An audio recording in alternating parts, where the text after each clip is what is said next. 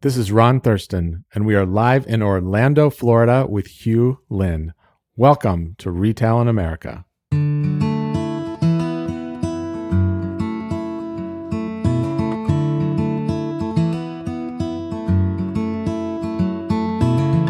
Thank you for listening and subscribing. This podcast is part of the Retail in America tour and an Airstream trailer, my year long journey to discover these incredible retail heroes all across the country, celebrating our retail culture, community, and careers. Every episode will be recorded in person, like a conversation around the campfire, telling stories, sharing what inspires us, why we love what we do, and always with a sense of retail pride. Today we are in Orlando, Florida, ready to meet another retail hero. But before we get started, I want to thank the three important title sponsors fueling the Retail in America tour and this podcast. Spotify advertising. Spotify is the number one podcast platform in the US with over 380 million monthly active users around the globe, over half of which are supported on the ad platform. Spotify advertising will help you reach and target your audience across devices, locations, and formats. YOOBIC. Over 300 companies in 80 countries trust YOOBIC to drive their retail performance at scale get real time visibility into multi location business execution, digitized task management, and consistent digital mobile learning for their teams. And KWI. KWI is the industry's only true turnkey omni channel platform for specialty retailers.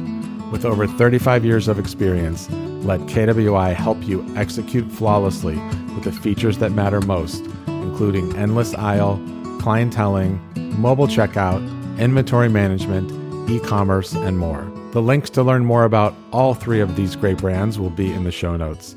And with that, let's get started. I would love to introduce everyone to another great retail leader, Hugh Linn. Hugh's a Florida native who started in retail just to get through college, and he was initially studying to be a math teacher of all things, although he did go on to get his MBA in HR from Nova Southeastern University. Today, he says, I get to be a teacher and, for the most part, choose my students. I have always been fascinated by leadership and what goes into being a great leader. I have failed more times than I have succeeded, but the learnings from that failure have fueled my success.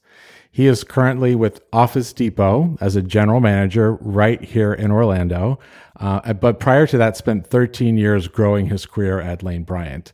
Uh, he was the first non fashion guest on the podcast, which is a really important moment to say retail encompasses many different aspects, many different parts of the industry. And I'm really excited that Hugh's here today. Hugh's happily married to his husband, Devin. They've been together 16 years. Devin's actually here with us in studio today. And he says that his secret superpower is empathy. And he has found that leaders can solve most problems with compassion and patience. And with that, welcome to Retail in America, Hugh. Hi, Ron. Thank you for having me. My pleasure. So, we met through a friend of mine who also works for Office Depot, Billy Kissel. And yes. Billy and I met 15 years ago. I was uh, leading West Elm in the Southeast. We were opening our first West Elm store here in Florida, and I hired Billy to be the general manager of that building at Dadeland Mall. And we've just stayed, of course, in contact as we always do in retail. And Billy today is a regional senior vice president for Office Depot and leads a very large organization. And then you reached out to me last year to speak to your employee resource group in Pride Month, to talk about retail yeah. pride and what it means to be proud. Uh, mm-hmm. Uh, and I was really honored to do that at the time. How was that received? It's been received tremendously well. It actually came at the perfect time, really, because at about that time is when they were rolling out the senior GM role, where to forward think having general managers run multiple buildings.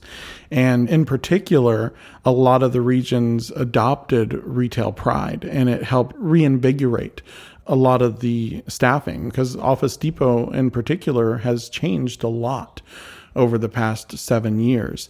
And to have retail pride uh, become adopted by the organization has helped fuel, I think, a lot of success. And there honestly isn't a call that I'm on with either someone in a VP level to where they ask about retail pride. Wow, I'm really I'm honored to hear that. Thank you. You're welcome. and again, it's another idea that retail pride translates into every different part of, of our industry. And in Office Depot is a brand that you may not have a perception of feeling like there's it's full of people who are really proud of a retail career has exactly that. And I love that journey together. So we're here in Orlando to talk about retail in America. So you've been here, sounds like most of your life. Yeah. Um, when I think of Orlando, it's almost like a suburban setting with a city flair.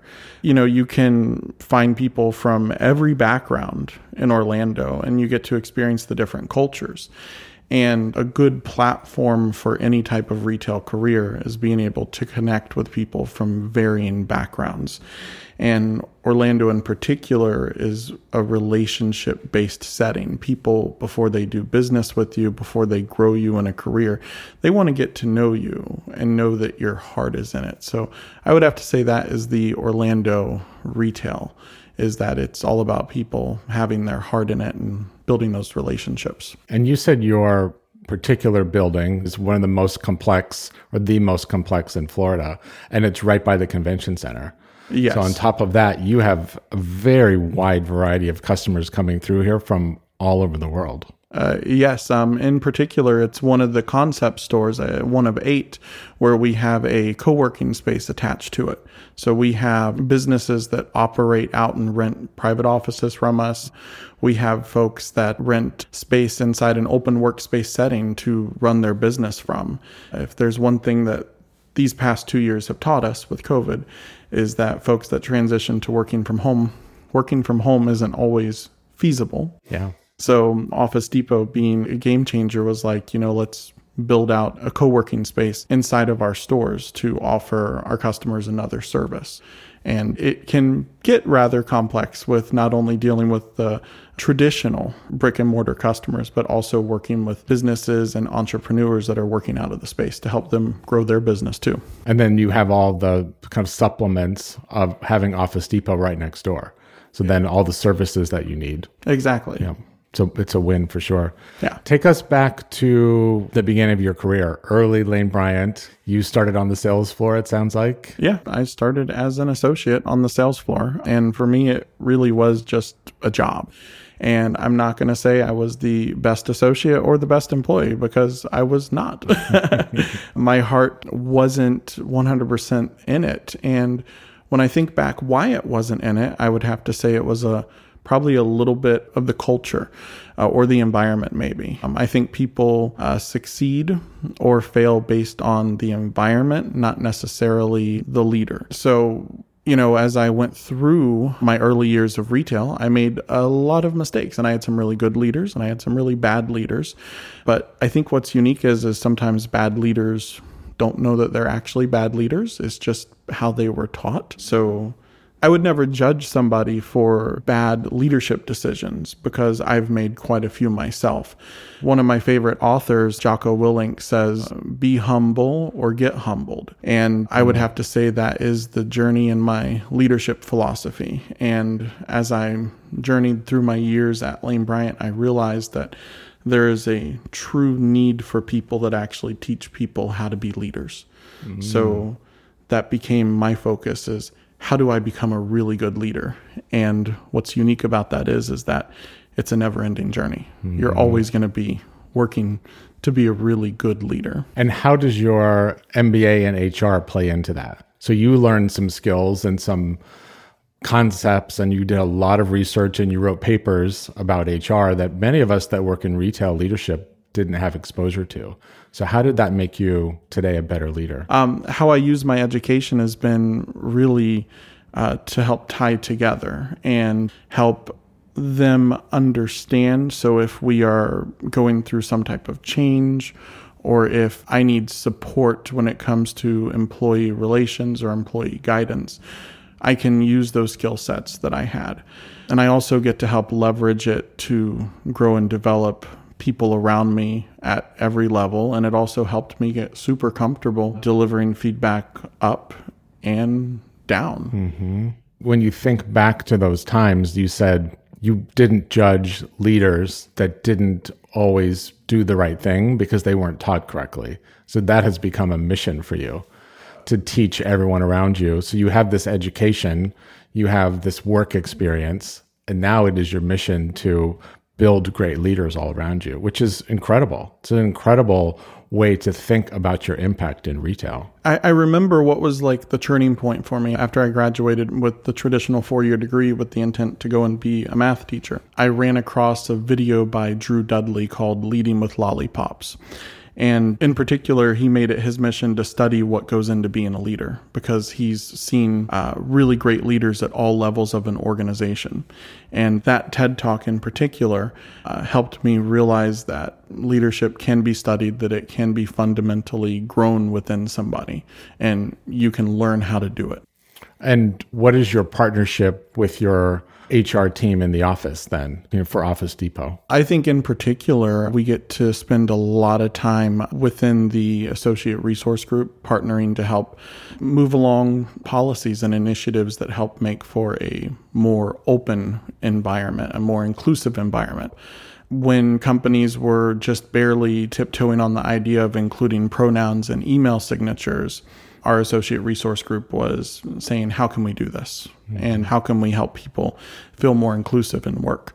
I remember the day that Office Depot reached out to me and I got the LinkedIn InMail message. And I was like, Huh, okay, I'll hear what they have to say. I was like, Office Depot, what? I don't know anything about office supplies except I really like them. And uh, I talked to the recruiter, and the recruiter was like, "Let me tell you what we're doing. Let me tell you where we want to go." And, um, you know, I was reached out because I had the specialty background, which is all about client and associate engagement. And I never realized that all those things that I was learning and crafting and cultivating for 13 years was going to play such a huge part in my career momentum. And it has here because we're solely focused on the client and associate experience in more ways than I've ever seen any other retailer do. Wow. And your biggest role at Lane Bryant was general manager? Yeah, just a general manager. Yeah. Not just. That's a, no. the oh. most important yeah, role in the store, um, in the company, in my opinion. It is it is the most important role because you set the tone for your four walls. But yes. did you feel like that opportunity around leadership and development and training was not as crafted as it is today? Well, I would have to say, um, I think I kind of stopped myself from moving forward because um, when you're somewhere for as long as that, you have tons of people that reach out to you. And I did have tons of people that reached out to me for advancement opportunities, but I just didn't see the the really the potential in myself. But I think what was the turning point for me was is in retail for me to share this, it's very it's not normal. I had the same boss for almost 7 years at wow. one point in time. And then the company went through a restructure and he was no longer there. And then I got a new leader who meant well, but we just did not click. And that's where I learned that sometimes people can just learn not great leadership skills. And this person went on to, I think, become a good leader through feedback because I did not mind delivering feedback. Mm. I did my best to do it in a respectful way, but it also helped me understand what being a leader, what it really plays into. And you have to work to create a culture. You know, just because you do this really well, someone could probably do it really well too, but how you get to it may be completely different. And that is something that that leader started to learn. But coming from a retail mindset, a lot of people think, right, planograms, right? Planogram has to be set to picture. Well, that mindset is really thinking inside the box. How can we say, get the same result, but we're all going to go at it different ways. And that's one thing that I did terribly miss about that leader that I had for almost seven years. But at the same time, while I love that leader, that leader I don't think pushed me in a way that when I no longer had him, I now was on my own and it kind of propelled me to be like, okay, is this where I want to be for another 13 years? Mm-hmm. Fair. So let's talk about pride. I write in Retail Pride around the three pillars of what I call retail success of kind of empathy, curiosity, and focus. Is there one that really stands out to you as a towering strength? You know, I was thinking about that, and you're going to be surprised with this. Uh, so, yes, empathy is plays a big part in what I do day to day, but honestly, curiosity is where it kind of sparked. And here's why I was curious to really understand how everything works, how you can motivate people, how you can grow them, how you can get them to want to work together as a team. And through that curious nature, I became really focused on empathy in particular, right? I became so focused on how do you help people understand that you want to connect them? And empathy and curiosity do go hand in hand, but then also, okay, so why is empathy so important? Well, empathy is important because it grows trust. And you're not going to want to do anything out of your way for someone if you don't trust them. What resources do you use to kind of fuel that curiosity? Because that's a very interesting way to think about I'm going to build my empathetic skills through being more curious, which makes logical sense, but it's a big idea that I think mm-hmm. is not always absorbed easily. So, how did you do that? And how do you teach that? Honestly, there are so many tools that I have. Um, but for me, just tons of research. So I guess playing back into what my MBA did for me is it was all about research. How do you solve the problem? So I would just have to say my biggest tool is Google. and then learning how to differentiate okay, what are their sources and how do we match this up to make sure it really is true? I utilize LinkedIn a ton, in particular, some content creators from big tech companies that get it right. Because if tech companies are this successful, well, they're this successful because of their people. So, how can that success translate into retail brick and mortar where we can touch an even greater populace? Yeah. Is there anyone in particular that you would like to reference? Um, yes, as a matter of fact, there is. Um, it would be uh, Elizabeth Morgan in particular. Mm, tell us. So, Elizabeth Morgan, she has an enormous LinkedIn following, but in particular, she speaks the true human nature. And I think that's what a lot of people are, are reaching for now more than ever is humanity, right? They don't want stiff, rigid answers. They want you to be human. I mean, gone is the day when we would come in just because we felt like we had to be there. Now it's more so, okay, well, if you're not feeling well, you need to go home and take care of yourself so you can be your best self at work. And Elizabeth Morgan speaks to that human nature and she speaks openly and honestly about life's facts and that kind of Uh, inspired me to to do the same. You know, she's just gone on this amazing journey and she showcases it. I love people that can share their their stories of greatness that can inspire others. Thank you. You're welcome. Is there the thing about inspiration? Are there other people in your life that have inspired you? Oh, yeah, absolutely. In particular, uh, Billy Kissel from earlier. Mm. I remember almost a year ago, uh, like my mind will just remember certain snippets of conversations, and I'll like, I like that. I'm going to add that to, to my repertoire, right? And in particular, he said, um, you know, if we could just teach all of our leaders to spend 10 minutes of their day to just walk around and get to know their people and talk to their people, our results would grow exponentially. So I'm that type of person to where I said, okay, so Billy, how can we do that? How can we help inspire other people to do that? And he said, you know, just start doing it yourself and then start sharing those results. And I'm like, okay, sure. So I started doing that. What did that look like? What did you do? There's a different feeling if someone feels like they're forced to come and talk to you or they feel like they have to come and it's talk a, to you. It's a, it's a touch base. yeah. Versus let's have a conversation, right? we spend a lot of time trying to check boxes on a list instead of actually uh, really getting to know our people. Whereas if you get to know your people and then you take the notes in the background, uh, then you'll get more results and they'll feel more fulfilled by your leadership. When you did that, as Billy recommended, what happened? You know, you, you get to learn really who your people are you get to understand their strengths and their opportunities. Um, in particular, I can think about someone that uh, doesn't work for me anymore. They went on to do something even better. But when I first met them, it was, for me, it was just like, whoa, okay, who is this person? But, you know, if I don't feel like I'm meshing with this person, I'm going to take it on as okay, this is something with me. So, how can I get to learn who they are? And as I got to learn who they are, that connection of trust built just by asking questions. How is your day? How are you doing? Is there anything that you need from me? And just asking, getting that eye contact, being in the present with that person, making sure your cell phone is on silent, talking directly to them. You gain a connection with them and you build trust. Mm-hmm. And then when you build that trust, you can then start asking them to do things for you. And here's why we need it. I mean, 10 minutes sounds like not a lot of time, but anyone that's listening to this that runs a high volume store like you do, 10 minutes is actually sometimes hard to achieve. Oh, it's an immense amount of time. It's an immense amount of time. It I, sounds I, so minimal, but you know, 10 minutes turns into an hour for the week. So you would uh-huh. say just I spent an hour of my week, again, small in comparison to the 50 plus you probably work, but such a valuable investment in time. And it's really good advice.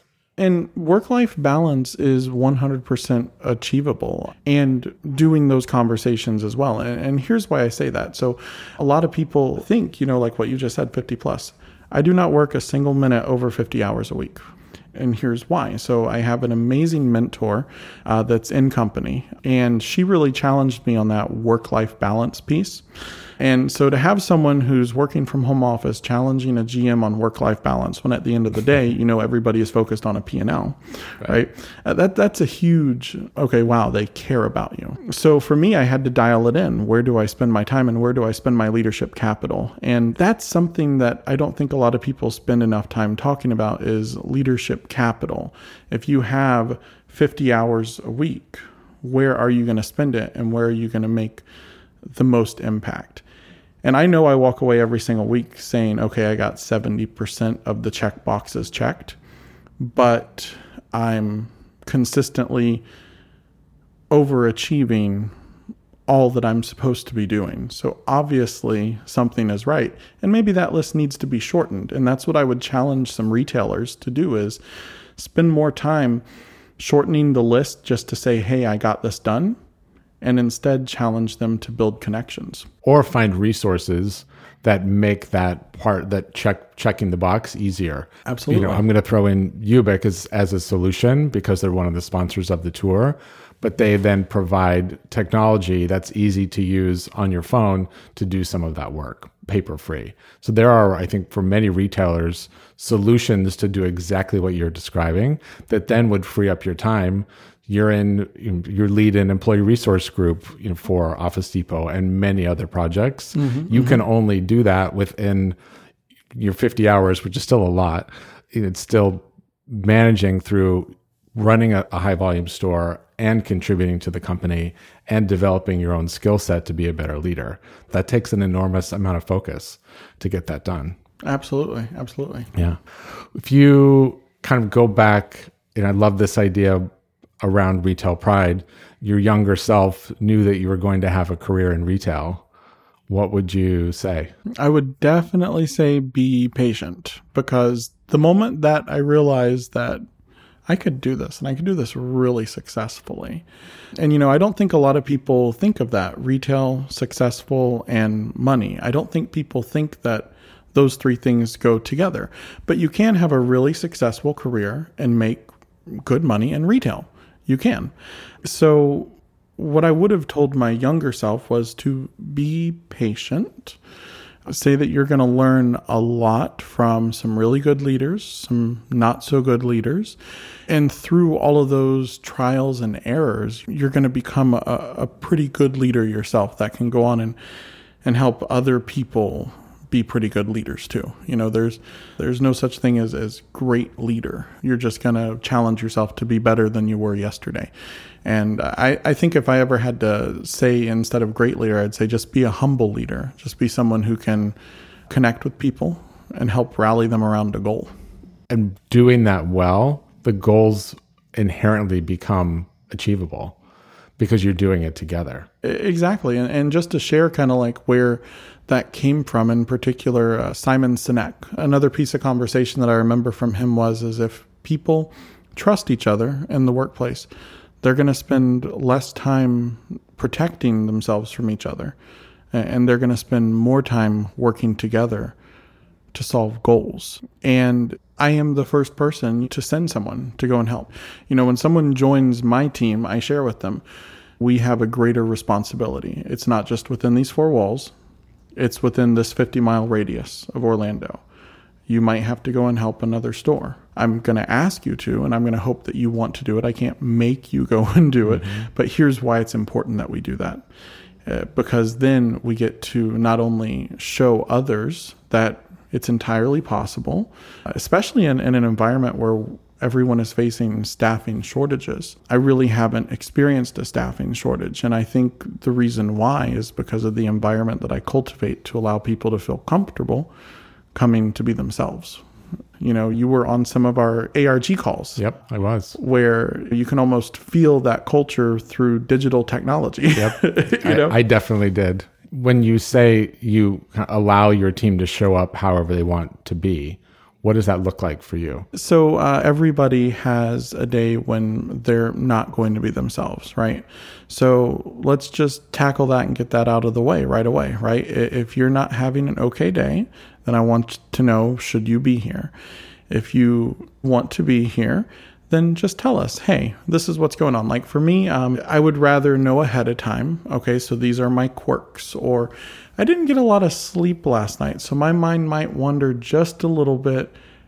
Pull me back into focus. Okay, cool. Uh, you know, it's just getting to know their personality, what makes them tick, and how we can help them be themselves. I remember when I started in retail, being a teacher was actually a very dark secret of mine because the leader that I had was like, I don't want you here if you don't want to move up. Because that was very much so the culture at the time was um, we want we need to grow our next generation of leaders and it makes sense from an hr standpoint because they see the you know that was at the point in time of the mid 2000s when a lot of people were retiring so from an hr standpoint they had to get people to want to grow up within the brand right mm-hmm. Um, but my leader took that to mean something completely different. So that was a dark secret of mine. And I was like, um, I don't want anybody to ever feel that way. So I've hired people that want to be nurses, I've hired people that want to be all these different types of people in the world. And I've had some people that are like, this is far more fun, so I'm going to stay here. yeah, right. Which is what you did.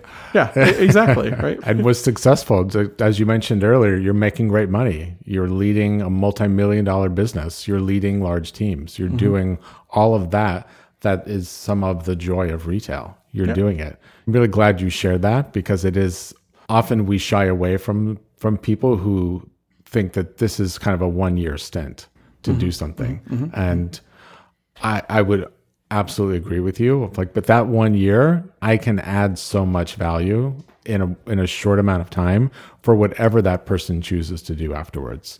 Why, why not have that opportunity even for a year? Why not? And once again, thinking back to what companies do best, Elizabeth Morgan shared on several of her posts where, you know, she felt encouraged by companies that she's worked for to grow her skill set so she could one day be something else, even if it's not necessarily at that company. Mm. And for me, that was a really big wow. I remember all those years ago when I started that journey, and my leader was like, You want to be here to be this, right? I'm like, Yeah, yeah, sure, sure, sure, right? so that kind of shut down my creativity. And going back to trust in the workplace, me and that leader probably would have had a far better relationship if I could have been open with that leader and share this is what I want to do. Yeah.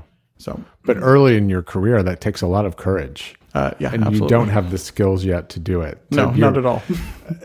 but that's the the beauty again of kind of being a better leader today than you were yesterday. Of saying, I remember how that felt when I couldn't do that, mm-hmm, and mm-hmm. so I want to be a leader where someone doesn't feel the same way that I did. If every day you did one thing that changed that trajectory, then that's also has such a positive impact in retail. It really does. And leaders in particular, I don't think, you know, going back to uh, where you spend your leadership capital, you sometimes have to zoom out and think of your focus. If I say one thing in my store, it's going to impact, you know, we ha- we employ close to 300 people in our area.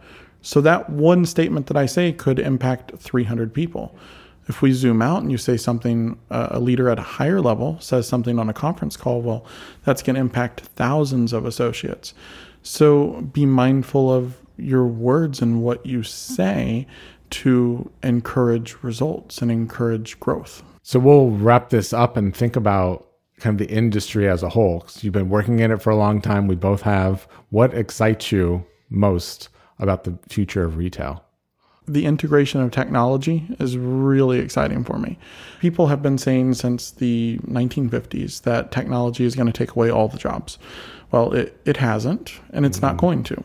So, in particular, how the technology is going to integrate. And there are some companies that are doing some smart things to integrate technology to allow for more of an emotional connection to the to the shopper and to the associate. So that really excites me. And I think the other thing that excites me too is people want to work where they feel accepted and there was a study that, that I was reading where a lot of Gen Zs said if the workplace got in their way of their personal life, they would quit.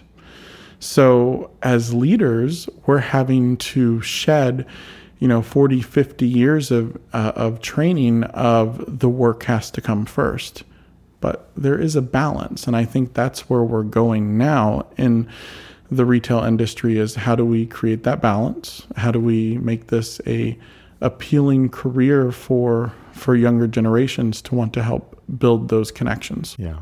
Thank you, Hugh, for being here today. You are a bright light in Orlando and retail is better in the city because of you. Can tell. Thank you so Thank much, Ron, for having me. I appreciate it. Thank you for being here. Thank you, Hugh, for being on the show today, and to all of you for listening. Please subscribe, review, and then share this podcast with everyone you know in retail.